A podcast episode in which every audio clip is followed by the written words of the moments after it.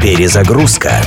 Музыкальное путешествие через время и пространство в авторском проекте Дениса Иконникова. Перезагрузка.